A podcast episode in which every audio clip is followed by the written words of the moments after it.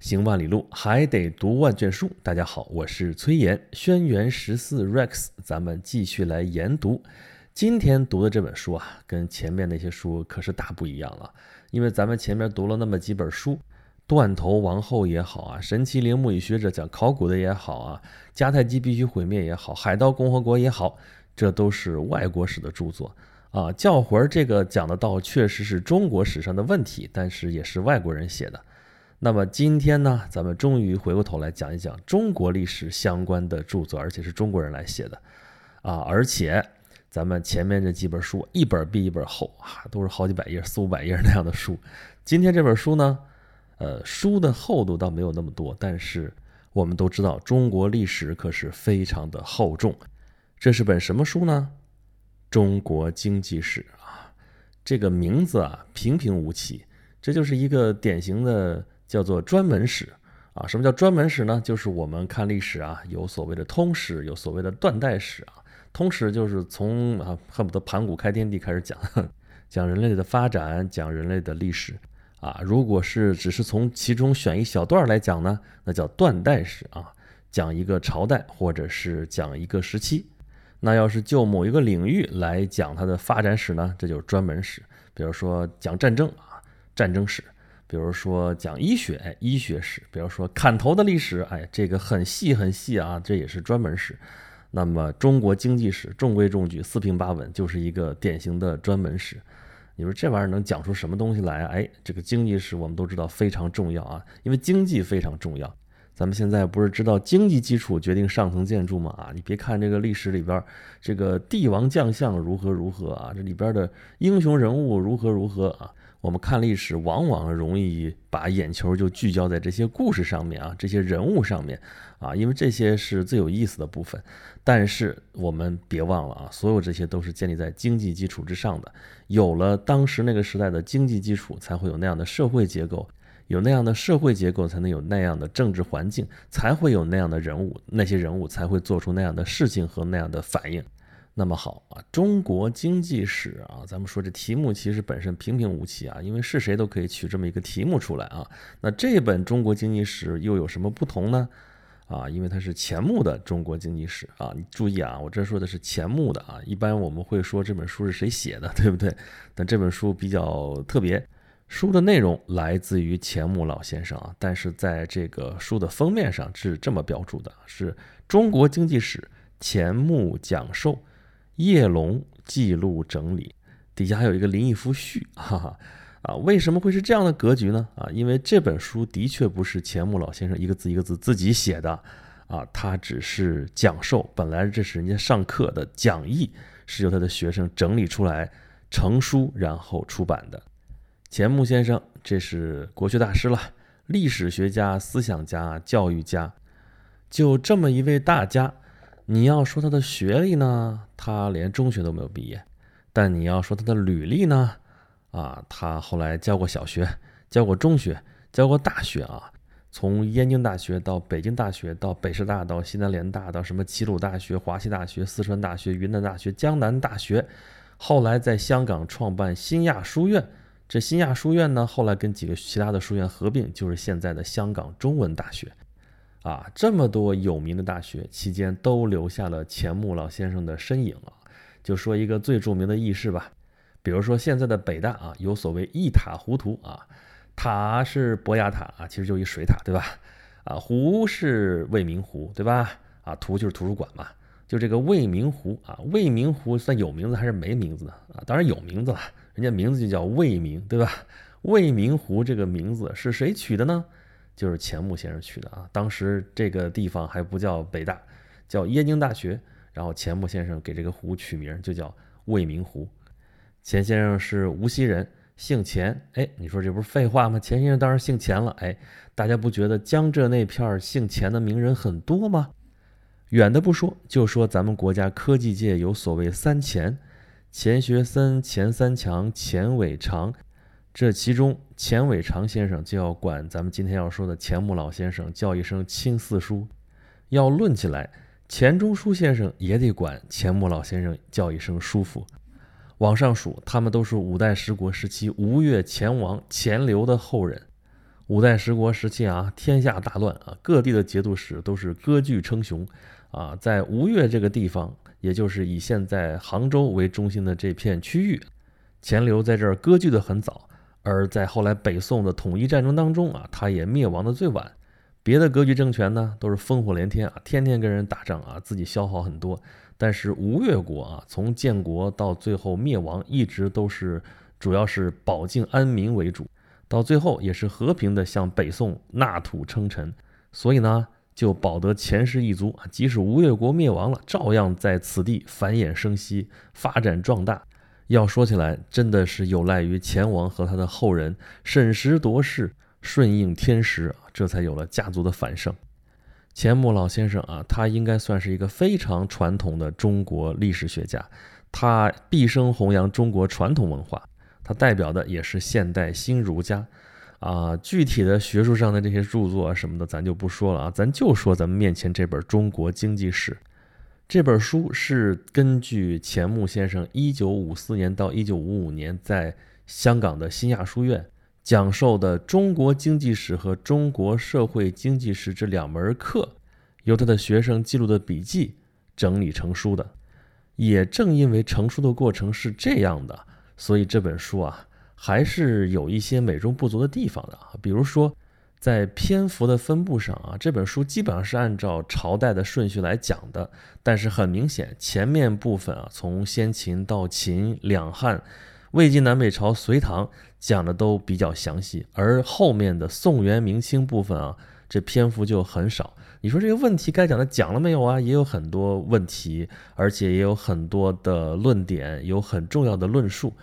但是跟前面相比，这个篇幅明显要小很多啊！也不知道当时是钱穆老先生没有讲，还是学生没有记下来，还是确实就是这个样子。但是就我们现在看到的这篇幅而言啊，这个内容还是非常丰富的啊！你别看这本书也就不到三百页的样子啊，这对于一本学术著作来说并不能算厚，但是书中的内容还是非常丰富的啊！因为经济史啊，经济包含的面非常广。农业、工业、土地政策、庄园经济、社会结构啊、税收、财政、漕运、盐政、桑蚕等等等等，在这本书里面都有所涉及。其实这部分内容我们多少应该还是有所耳闻的啊。如果大家还记得咱们当年上过历史课哈，上课的时候啊，讲某一个朝代，讲完它的政治史之后啊，总会有那么一章来讲这个朝代的这个。经济啊、文化啊、艺术啊、宗教等等方面的发展，但是因为这部分内容往往缺少故事性啊，所以大家听的时候也觉得哎呀有些枯燥啊，能记住几个点，知道哪些东西要考也就可以了。所以如果大家有时间读一读钱穆先生的这本《中国经济史》呢，其实是一个非常好的机会啊，因为钱穆老先生这个叙述啊非常有条理，而且知其然也知其所以然。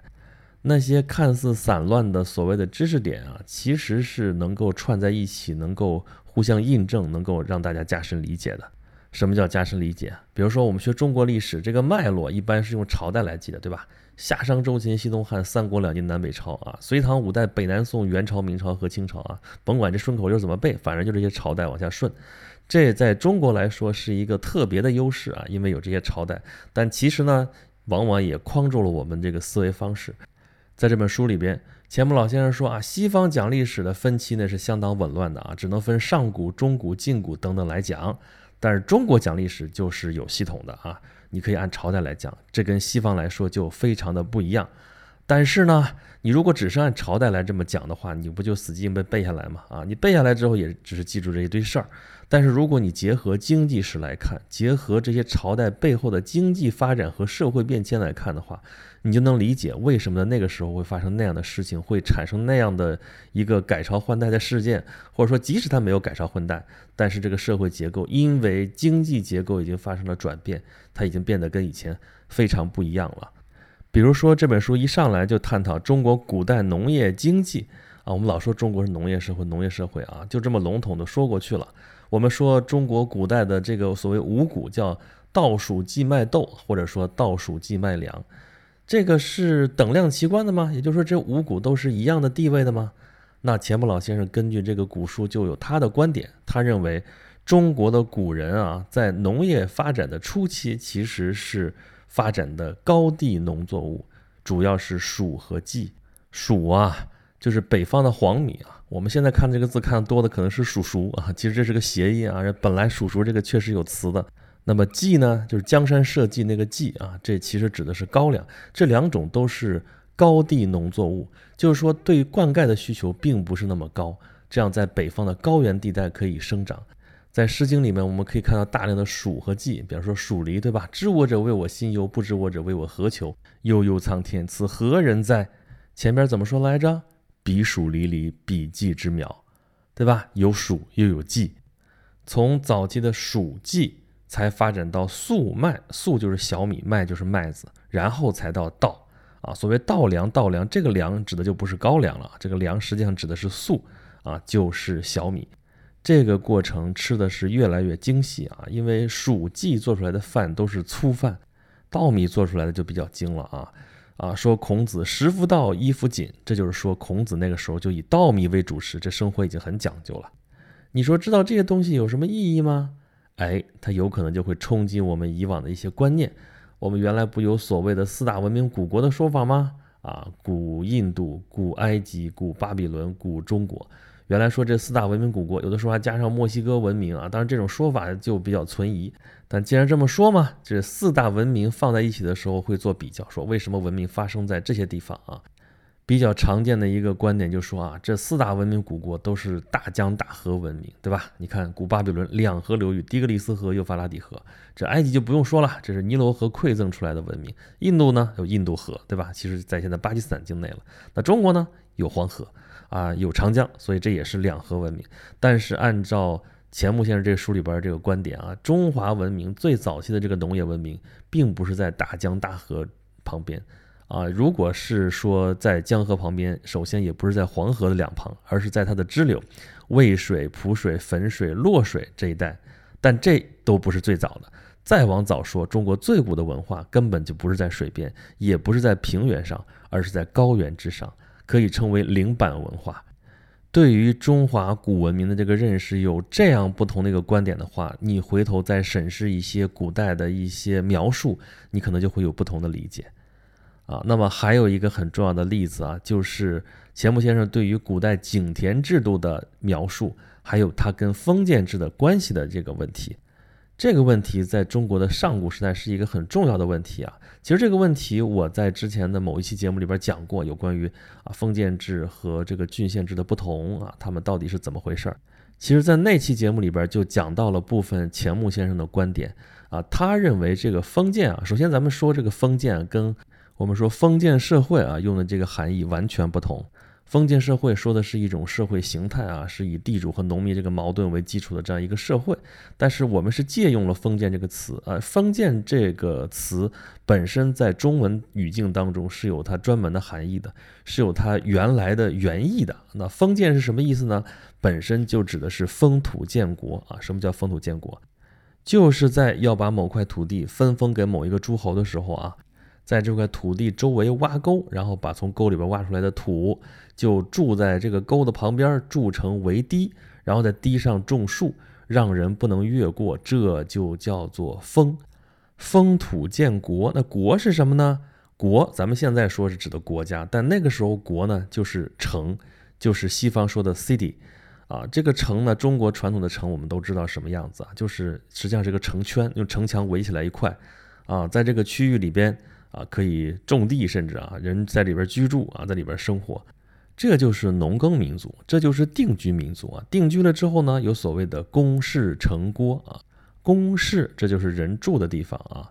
那城郭呢，就是防御外敌的这个城圈，就是这个城墙啊，城在里边，郭在外边，对吧？三里之城，五里之郭，就是这个意思。那么这是定居民族，在这个定居民族建的这个城圈之外呢，还有人，这是游牧民族，对吧？游牧之民，他们不造这个宫室城郭，这就是戎狄。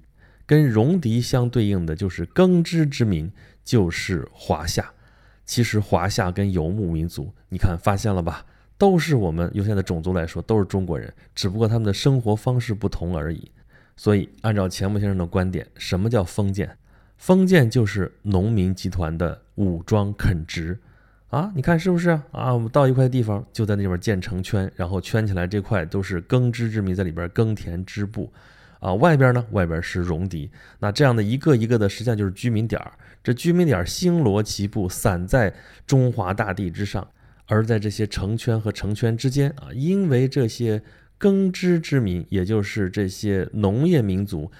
这个开发能力有限啊，并不能填满这所有城圈之间这些空间，所以这空间里边呢，就有这些游牧民族在到处游走。这个时期就是所谓华夷杂处的时期，啊，一直到这些农耕民族他开发这个土地的这个效率越来越高。这耕地的面积越来越大啊，慢慢的连成片，把中间这些空间挤掉之后，这才把这些所谓戎狄给挤到了整个这些农耕民族形成的这个共同体的这个呃圈子之外，这就成了塞外的这些游牧民族了。那这跟井田制又有什么关系呢？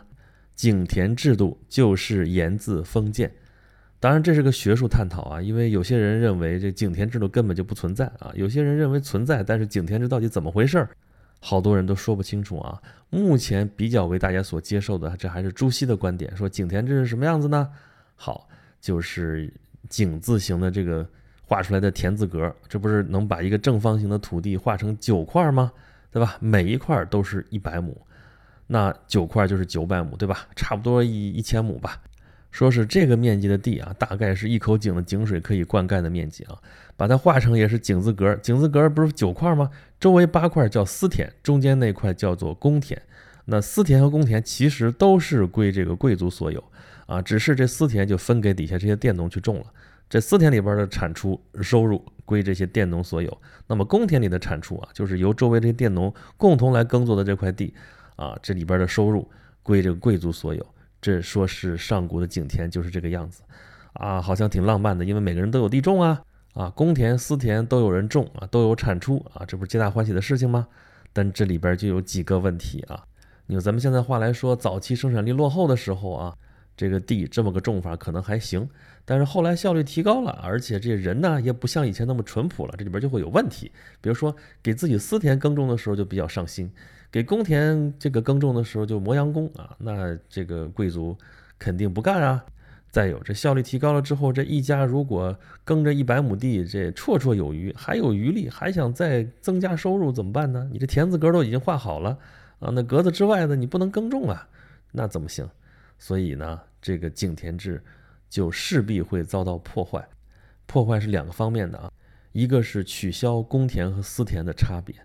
啊，就公田不要了啊，全都给大家分下去啊！你说这些诸侯、这些领主啊，什么呃公侯伯子男了，又是大夫了，这些有地的这些人，他们就这么好心吗？啊，当然不是了。原来是啊，我只要公田里边的这个产出，现在我把公田给废弃了，那所有的田都是私田啊，你们去种吧。然后呢，我去抽税。我从你所有的产出当中抽取，比方说十分之一，那就是我的收入。那你们种的多，你们收的多，那我收的也多，对吧？那在这个政策的这个激励之下，那这个田字格也没必要守着了，对吧？那你有余力在田字格之外，你能够再去开垦，那你种的地越多，我这边收的税也越高啊，税基就高了呀，有什么不好的？所以废井田开阡陌，这实际上是一个生产力进步的表现。那么，由这个经济层面的变革所造成的，就是社会结构的变革，也造成了政治上的动荡。啊，这个变化其实就是在中国由春秋而入战国，传统的封建制度崩溃，而郡县制也由此兴起。什么叫郡县啊？原先啊，在秦始皇之前，就是刚出现郡县制的时候啊，县比郡要大。县这个字其实本身就是悬。悬在那个封疆之外的啊，本来这一国只有这一座城，现在啊要在这个田字格之外再新建一座城，悬在国之外。这里有个例子啊，就是开封啊，开封这座城的这个名字啊，它来源于启封。启封这座城呢，建于春秋时期啊，它属于郑国。郑国当时为了防备外患啊，在它边境地区建了一座城，叫做启封城，在现在开封城的外边大概几十里地那个地方。后来呢？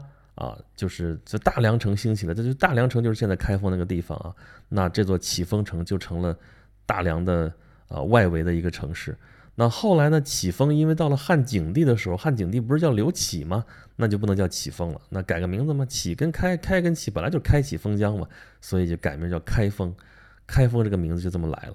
后来呢，开封这个名字用在了大梁城这个位置啊，这就是咱们后来啊看到的这个开封这个地方。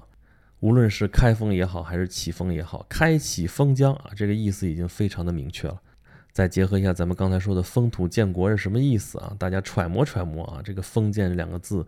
背后的内涵还是非常丰富的。那么由封建而郡县，这在社会结构上是一次非常大的变革。它背后的基础就是废井田、开阡陌啊，然后这个农业经济发生了巨大的变化。那这么说起来的话啊，我们了解一些中国经济史方面的知识啊，是不是对我们理解中国历史有很大的帮助呢？啊，这只是其中的一些小例子啊。咱们说这本书《中国经济史》啊，内容很丰富啊。咱们这个小节目小小的研读，当然不可能在这么短的篇幅之内把这些全都面面俱到。所以呢，后面几期我准备挑几个还比较有意思、也比较有意义的一些话题，跟大家一起讨论讨论啊。咱们一起来了解一下中国经济的发展和中国这个社会的变迁是怎么一步一步走到我们今天的。好了，这里是研读，我是 Rex。咱们正在读的书是钱穆先生讲授的《中国经济史》啊。如果大家喜欢我的讲述的话，欢迎大家关注我的微信公众号，有两个哦，一个是订阅号，叫做“轩辕十四工作室”，另外还有一个服务号，叫做“演讲录”。演是延时的演，讲是讲话的讲，录是录音的录。在这里边，大家可以听到更多我讲述的节目，还能够在里边跟我互动啊。也欢迎大家为我提出宝贵的意见。啊，好吧，咱们这期研读就到这里了，下一期咱们接着读这本《中国经济史》，咱们下期再见吧。